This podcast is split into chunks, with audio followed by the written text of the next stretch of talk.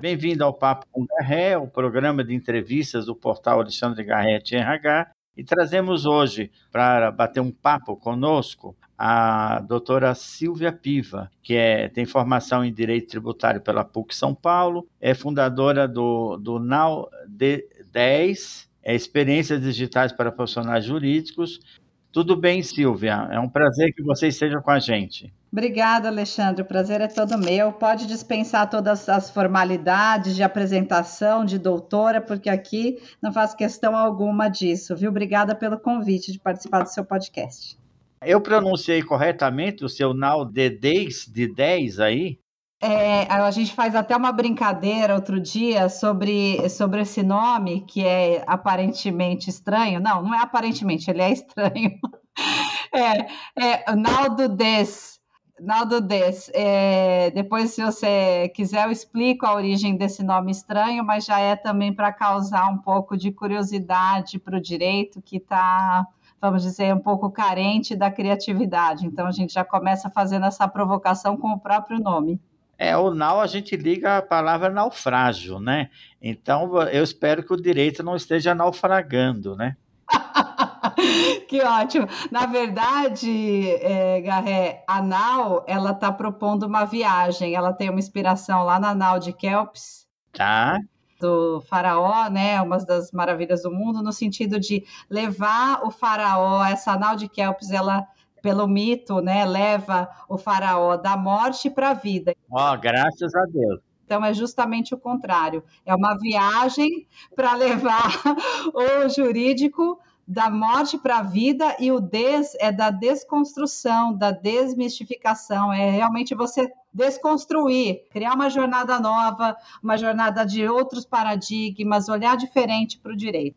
Justamente que ele não naufrague. É verdade, porque nós estamos tendo uma discussão aí quase que diária sobre o direito, né? E a gente, eu queria até que você contasse um pouco aí como é que você viu a história do direito e como é que o Brasil evoluiu nessa parte, porque tem tantas discussões é, entre a área política, a área, o executivo, o Superior Tribunal Federal e tantas questões que nós nos colocamos sobre a questão do direito, né? Uhum. No Brasil, que as pessoas ficam um pouco perdidas sobre os papéis e a importância do direito, porque o direito organiza um pouco a vida de, de todo mundo, a vida da sociedade, é ela que dá os limites né, dos direitos e deveres de cada um, de cada cidadão, e é super importante despertar, talvez, esse interesse em reaprender a importância do direito para a sociedade, né? Exatamente.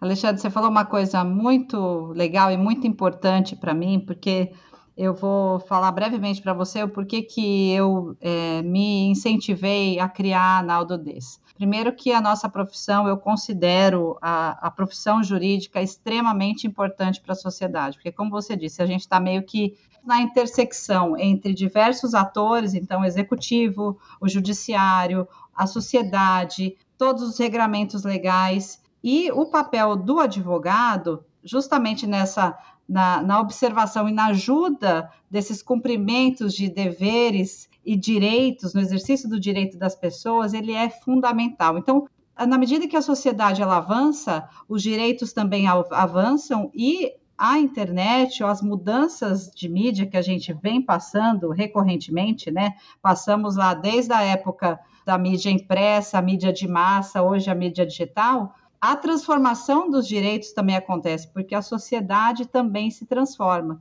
Então, eu vejo cada vez mais que o profissional jurídico ele precisa é, se recontextualizar. Por quê? Porque quando nós temos uma dimensão é, de outras interferências, e hoje a gente tem a tecnologia atingindo a democracia, porque vocês vejam quantas polarizações trazidas por um efeito da tecnologia não previsto, né? As redes sociais provocam eh, a discussão muito rápido, né? E às vezes distorcem o objeto em discussão, né? Exato, e às vezes a própria postura das pessoas de se colocar numa maneira realmente de polarização, pegar trechos de lugares e colocar a própria a quantidade de fake news que são é, despejadas todos os dias. Então, a todo instante, a democracia, a proteção de direitos, ela vai sendo, é, de alguma forma, é, sofrendo algum ataque. Mas eu gosto muito de pensar no papel do profissional jurídico, seja ele qual for, o profissional jurídico que é um magistrado, que é um, um, procurador de justiça, um advogado, um defensor público, qualquer que seja a esfera, para que ele compreenda o contexto de tantas mudanças que a gente vem, vem tendo. Então, não adianta eu ficar é, extremamente rígido, ah, porque o meu papel sempre foi resolver esse tipo de problema. Esse problema, ele não existe. Ou, por exemplo, ah, isso é um problema só da mídia social. Não, é um problema que afeta a democracia porque a gente está num outro contexto social. Eu falo que a gente vai extraindo outras camadas a partir do momento que a gente olha a partir de outras dimensões. Então, é muito importante para que o, profissional jurídico ele hoje observe tudo isso, porque é isso que vai fazer com que ele tenha uma oxigenação da profissão e consiga enxergar o, a importância do papel dele na sociedade, que vai continuar sendo extremamente importante. Você acredita que nós temos no Brasil muitas faculdades de direito, o índice de reprovação que é tão grande na OAB é um sinal de que as nossas faculdades de direito não estão adequadamente ensinando? Onde você vê o problema? É, Alexandre, eu acho que esse problema ele é bastante complexo. A OAB ela vem colocando é, esse papel de como se fosse o, a, o exame da OAB é uma espécie de filtro é uma barreira mercadológica. É uma barreira, uma barreira mercadológica. Eu acho que a quantidade de universidades que surgiu nos últimos anos, sim, ela foi um, um, um vamos dizer, são efeitos sistêmicos, né?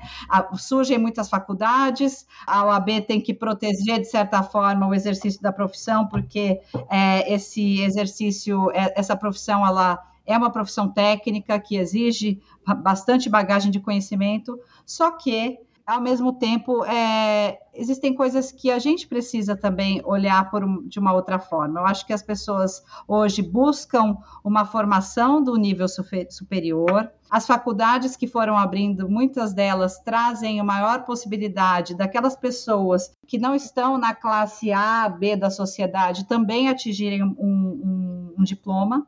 Então, eu vejo assim como um cenário que nós temos que lidar. Por quê? Hoje nós sabemos que existem faculdades com preços extremamente acessíveis, e isso não quer dizer que aquele profissional que se formou nessa faculdade ele não esteja apto a defender o interesse de um cidadão é, da sociedade. Então, eu, eu sempre gosto de perceber que hoje a gente tem um efeito muito mais distribuído das coisas e que talvez o problema é, ou a que, grande questão seja não olhar a forma como é, os profissionais, novos profissionais jurídicos vão chegar, mas que tipo de solução de problemas eles vão oferecer para a sociedade? Porque vamos combinar que a nossa sociedade tem, nossa, a nossa sociedade brasileira ela tem, parece que cinco advogados para cada cidadão, mas mesmo assim a gente tem uma quantidade enorme de problemas muito longe de ser resolvidos. Então, assim, é, eu acho que depender da capacidade, da criatividade, de como a universidade pode formar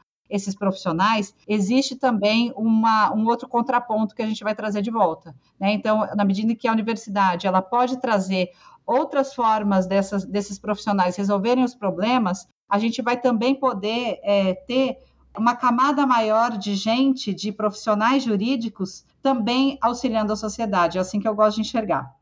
É, quais são as habilidades que você vê que o jovem precisa ter, pensando no direito de hoje e do futuro, que ele precisaria pensar as competências, o que, o que é que ele precisaria gostar muito para ele se decidir pela carreira do direito?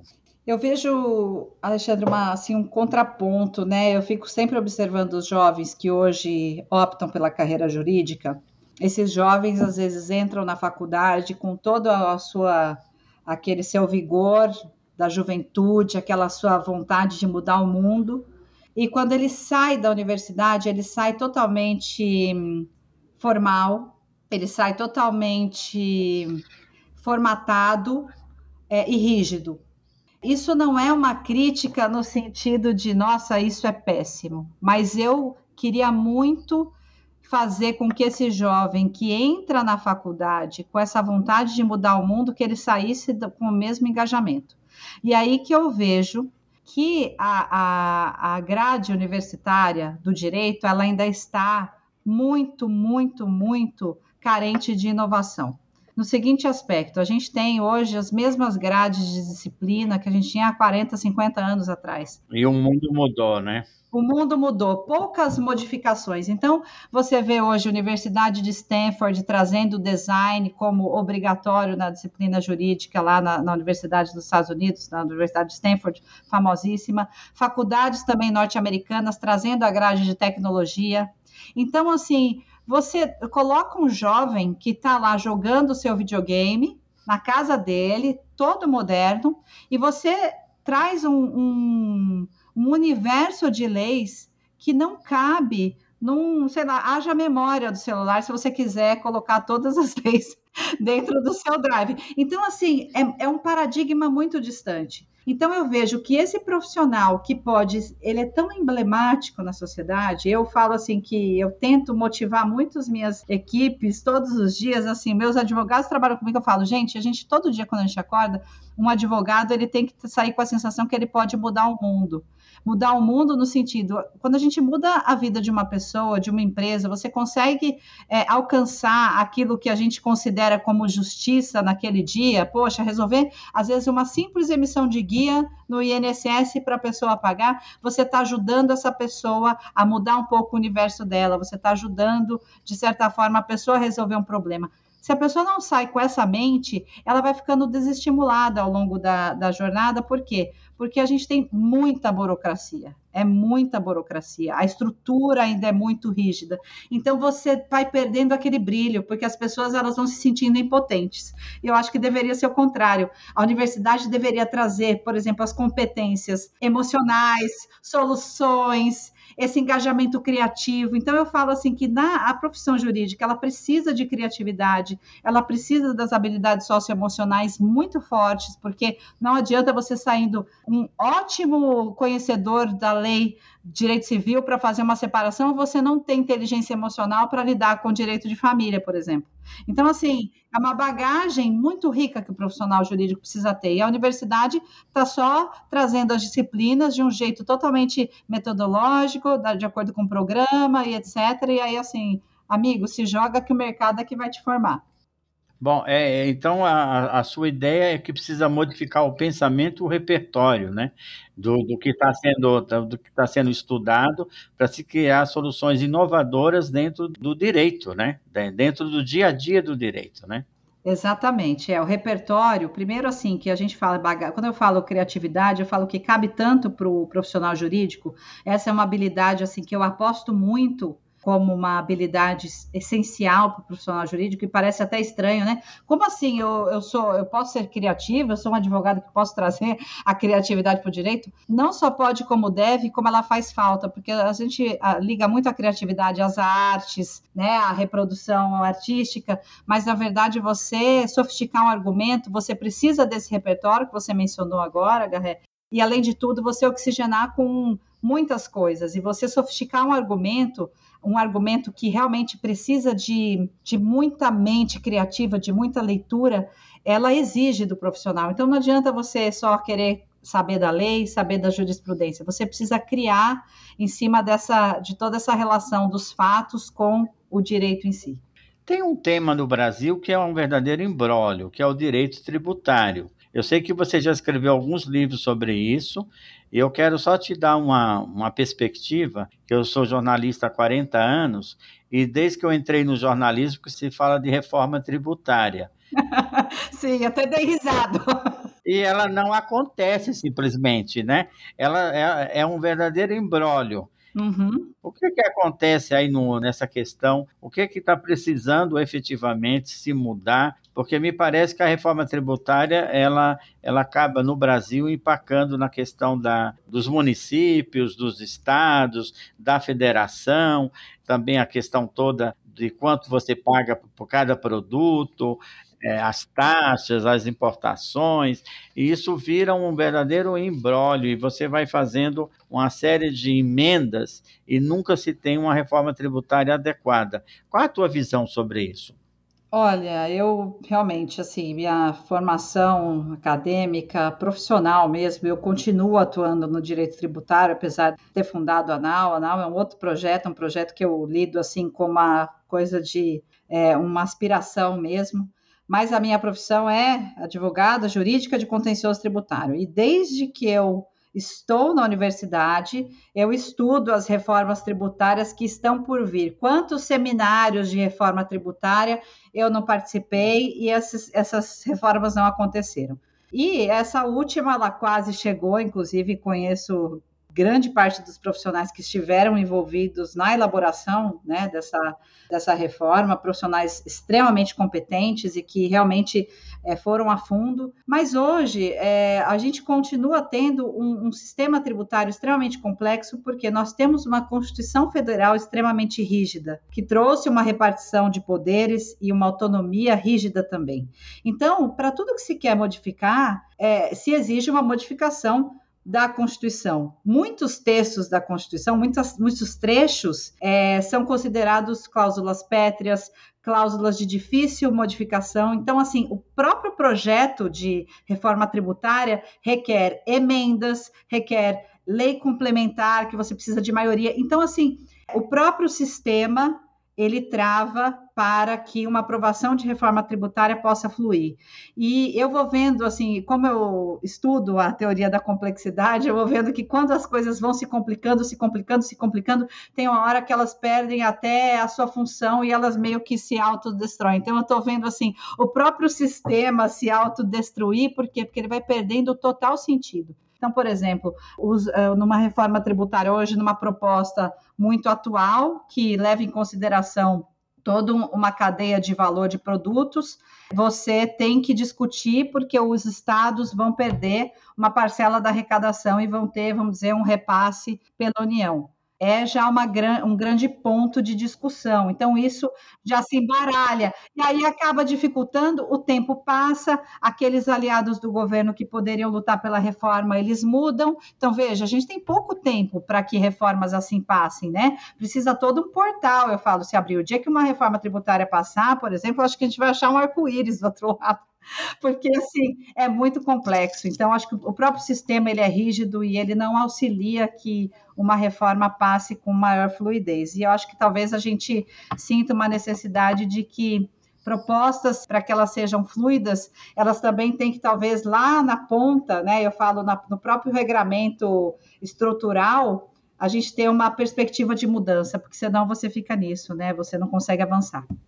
Um outro embrólio que nós temos, principalmente agora em função da, da nova situação de Covid, é o direito do trabalho. Como você analisa os impactos trazidos pelas mudanças aí, tanto na, na área trabalhista como na, na área social, com essa mudança em questão de, do trabalho, do home office, dos direitos, dos deveres, dos benefícios dos trabalhadores? Como é que você vê essa legislação trabalhista no Brasil? Olha, Garré, é, tudo que a gente fala com relação ao direito, ele é super complexo. O direito do trabalho, ele também é bastante complexo e a gente está vendo como as relações do trabalho, elas, elas estavam em latência, né? Eu falo que é, a, a, conquista do direito dos, tra dos trabalhadores, ela foi extremamente importante para a sociedade, porque a gente sabe o que foi necessário para que esses direitos emergissem. E o que acontecia no passado, né? É da escravidão aos nossos dias, né? Exatamente. E só que ao mesmo tempo a gente deve levar em consideração que as dinâmicas de trabalho também mudam. Mudam por quê? Porque nós temos dinâmicas o quê? Nós temos essa tecnologia, a mídia interferindo em todas as camadas da sociedade. Então, quando você vê que você tem é, formas mais horizontais de trabalhar, como as, os trabalhos por plataformas e tudo mais, e a, até a recente decisão né, lá no, na Inglaterra do Uber, que vai ser pago vai o salário, pago, aposentadoria e etc. Você vê como se choca um avanço tecnológico contra direitos que estão pré-estabelecidos e que são direitos. A gente não pode fechar os olhos para isso. Só que eu acho que a mudança realmente ainda não é esse choque.